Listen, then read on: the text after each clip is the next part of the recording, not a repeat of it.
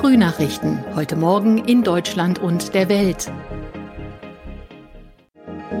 Herzlich willkommen zu unserem Podcast. Heute ist Dienstag, der 10. Mai 2022. Ich heiße Nicole Markwald.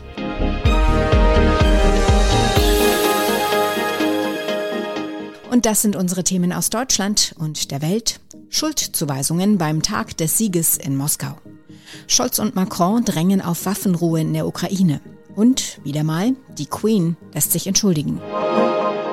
Die Parade zum Jahrestag des Sieges der Sowjetunion über Nazi-Deutschland gestern war ein wichtiger Termin für Russlands Präsident Wladimir Putin, auch mit Blick auf den Krieg in der Ukraine. Hat der Tag Hinweise gebracht, wie es in dem Krieg weitergehen könnte? Ulf Mauder berichtet aus Moskau. Ulf, es war erwartet worden, dass Putin Antworten darauf gibt, wie es im Ukraine-Krieg weitergeht. Gab es da Ansätze oder blieb das ein eher beiläufiges Thema? Also Antworten blieb Putin komplett schuldig. Der Krieg in der Ukraine beschäftigt natürlich alle Menschen, auch hier in Russland. Vielen ist aber klar, dass sie über das Staatsfernsehen keine objektiven Informationen bekommen. Von Problemen ist da nie die Rede, nur von angeblichen Erfolgen. Aber jeder Mensch hier in Russland merkt inzwischen, dass im Zuge des Krieges die Sanktionen des Westens jeden treffen. Selbst politisch nicht Interessierte sehen, dass Aufträge und Arbeitsplätze weniger werden und und wie es in Russland weitergeht, dazu hatte Putin keine Antworten. Nun haben viele die Sorge, dass dieser Krieg sich ausweiten könnte und zu einem globalen Krieg werden könnte. Wie ist der Kreml-Chef mit diesem Aspekt umgegangen? Es ist erstaunlich, dass die Menschen auf der Straße, das wurde hier am Montag zur Militärparade deutlich, sehr genau wissen, dass Krieg ist. Die Staatspropaganda tut ja weiter so, als handele es sich um eine militärische Spezialoperation, aber die offizielle Bezeichnung erwähnte Putin diesmal nicht einmal in seiner Rede. Er räumte aber ein, dass bei den Gefechten inzwischen auch russische Soldaten gestorben seien. Putin warnte zudem vor den Schrecken eines neuen Weltkrieges. Klar wurde aber auch, dass dass er den Krieg an sich in der Ukraine fortsetzen wird, bis, wie er sagte, alle Ziele erreicht seien. Gab es einen Ansatz von Reue darüber, dass Putin mitten in Europa einen Krieg vom Zaun gebrochen hat? Es ist klar, dass auf beiden Seiten viele Zivilisten, darunter Frauen und Kinder, aber auch Soldaten gestorben sind und kaum jemand versteht, wie die Vielzahl der Opfer ein solches Blutvergießen in der Ukraine rechtfertigen könnte. Aber Kremlchef Putin und die russische Führung insgesamt machen sehr deutlich, dass sie die Invasion für gerechtfertigt halten. Putin betonte einmal mehr, dass die NATO-Gebiete in der Ukraine an der Grenze zu Russland habe militärisch erschließen wollen und der Präsident sprach hier von Bedrohung und davon, die Gefahren abzuwehren und Russland schützen zu müssen. Eigentlich war der Plan, dass Kampfjets am Himmel den Buchstaben Z bilden, das Symbol für die militärische Spezialoperation, wie der Krieg gegen die Ukraine offiziell in Russland genannt wird.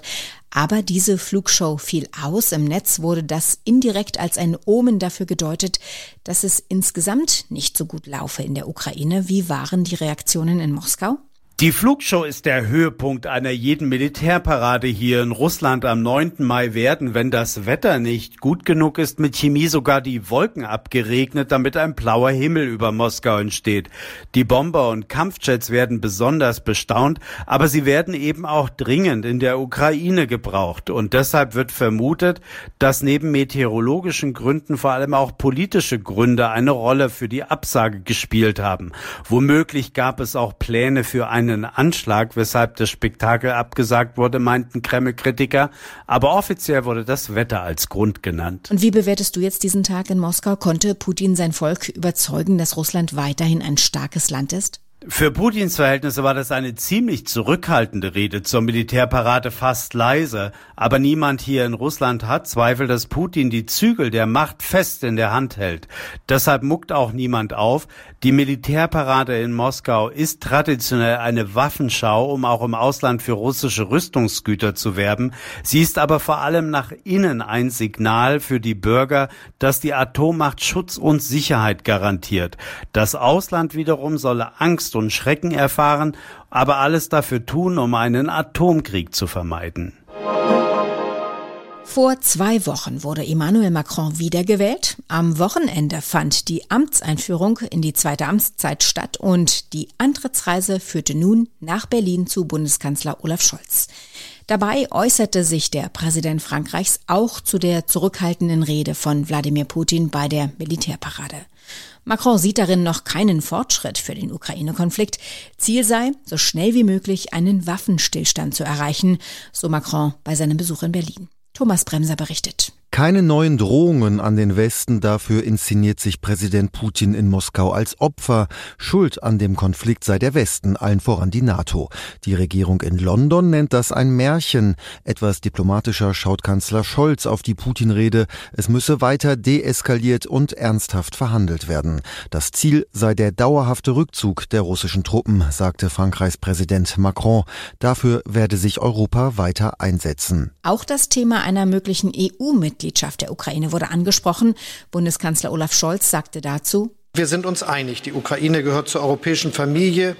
Wir arbeiten daran, ihr den Weg in unser gemeinsames Europa weiter zu begleiten. Und da sind jetzt die Prozesse festgelegt. Die Europäische Union bearbeitet die vorgeschlagenen Anträge und die Kommission wird bald ihre Bewertung vorlegen. Bald, das heißt im Juni. Dann will die EU-Kommission beurteilen, ob die Ukraine offizieller EU-Beitrittskandidat werden kann.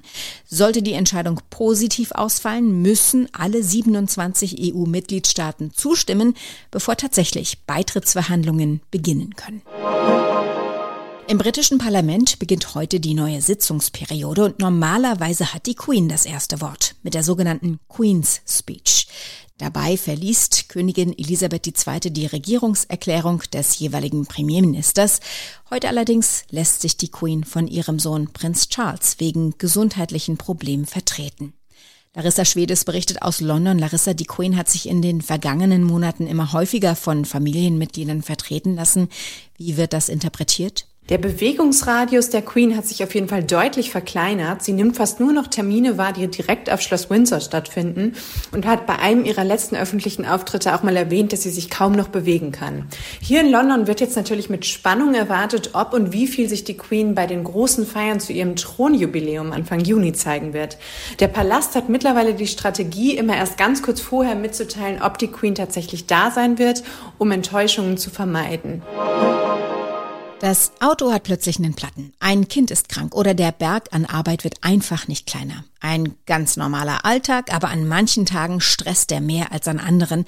Doch schon kleine Strategien können helfen, mit dem Druck besser umzugehen. Man sollte sie aber üben, sagt Ronny Thorau. Ronny, was heißt üben? Warum sollte man Stressabbaumethoden einüben? Ja, weil man in hektischen Situationen, wenn der Stress dann da ist, einfach keinen Nerv mehr hat, sich da was gegen Stress einfallen zu lassen oder schlicht vergisst, was man denn gegen akuten Stress nochmal gleich tun wollte und kann. Und manche Stressabbauwege, zum Beispiel entspannende Musik, funktioniert auch besser, wenn man sie schon mit entspannten Situationen verbindet. Also wenn man sie vorbeugend schon mal benutzt hat und die Ruhe, die Entspannung genossen hat. Und die Erinnerung dann daran, an das entspanntere Gefühl, kommt ein Stück zurück und erhöht dann den Entspannungseffekt im akuten Stressmoment. Okay, und was sind Anti-Stress-Tricks, die auch noch helfen, wenn man wirklich unter Strom steht? Ja, es hilft schon mal, sich darüber klar zu werden, dass man gerade unter Stress steht. Viele arbeiten da einfach drüber und merken es gar nicht bewusst, bis der Stress dann noch viel schlimmer wird. Also klar machen, ich habe Stress, ich stehe unter Druck und dann heißt es, die negative Energie, die sich da durch Stress in uns ansammelt, abbauen.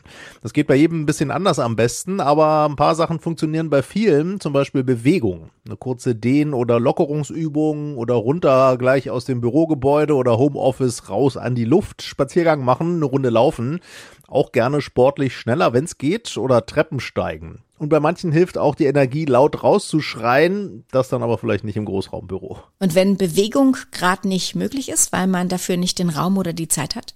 Ja, es kann zum Beispiel auch helfen, die Sinne mal abzulenken. Also aus dem Fenster gucken, was andere da so treiben. Manche können ihren Stress auch als Kopfkino sozusagen davonziehen lassen. Wenn man sich zum Beispiel die Wolken anschaut und sich vorstellt, einfach da segelt mein Stress davon. Atemübungen können auch helfen. Fünf Sekunden einatmen und sich bewusst vorstellen, wie der Sauerstoff gerade ins Herz reinfließt und dann fünf Sekunden, wie er wieder rausfließt. Und manchen helfen auch diese kleinen Stressbälle zum Knautschen und Kneten. Da kann man ja sogar bei Meetings heimlich unterm Tisch noch den Stress abbauen. Als James Cameron 2009 sein Fantasy-Abenteuer Avatar Aufbruch nach Pandora herausbrachte, brach er damit sämtliche Rekorde an den Kinokassen. Auch bei den Oscars wurde der Film mit drei Trophäen belohnt. Nun, 13 Jahre später, erscheint die Fortsetzung. Und der erste Trailer zu Avatar 2 The Way of Water wurde jetzt veröffentlicht. Der Film soll nach jahrelangen Verzögerungen im kommenden Dezember die Kinos erreichen. Sören Gies berichtet aus Los Angeles. Sören, was gibt es in dem Trailer zu sehen? Viele tolle computergenerierte Fantasielandschaften, ein Großteil davon passend zum Titel auch mit Wasser. Also viel Blau ist ja auch die Hautfarbe der Pandora-Ureinwohner. Es gibt ein Wiedersehen mit den fliegenden Felsen und natürlich dem Wald. Es wird viel gesprungen, durch die Lüfte und durchs Wasser geritten und natürlich auch wieder viel gekämpft. Ich hoffe, Fans können mir verzeihen, wenn ich sage, dass das Ganze auf mich ehrlich gesagt nicht unbedingt wie eine Vorschau auf einen Film gewirkt hat, äh, sondern wie Werbung für ein Computerspiel. Gibt es Hinweise auf die Handlung? Durchaus, aber nur spärliche. Der Trailer hat ja auch nur etwa anderthalb Minuten und zum Beispiel nur eine Dialogzeile. Eins weiß ich, wohin wir auch gehen, diese Familie ist unsere Festung, sagt Jake zu Neytiri. Und genau darum geht's wohl auch um den Überlebenskampf von Jakes Familie zehn Jahre nach den Geschehnissen von Avatar, also nachdem Jake sich für ein Leben als und mit den Navi entschied. Interessanterweise gehört zu Jakes neuer Familie aber auch ein menschliches Kind, das wie Jake an der Seite der Na'vi kämpft. Soweit das Wichtigste an diesem Dienstagmorgen. Ich heiße Nicole Markwald und wünsche einen guten Tag.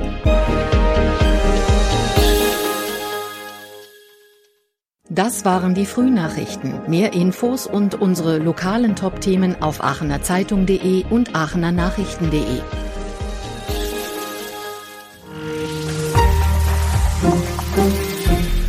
Die Frühnachrichten sind ein Podcast aus dem Medienhaus Aachen.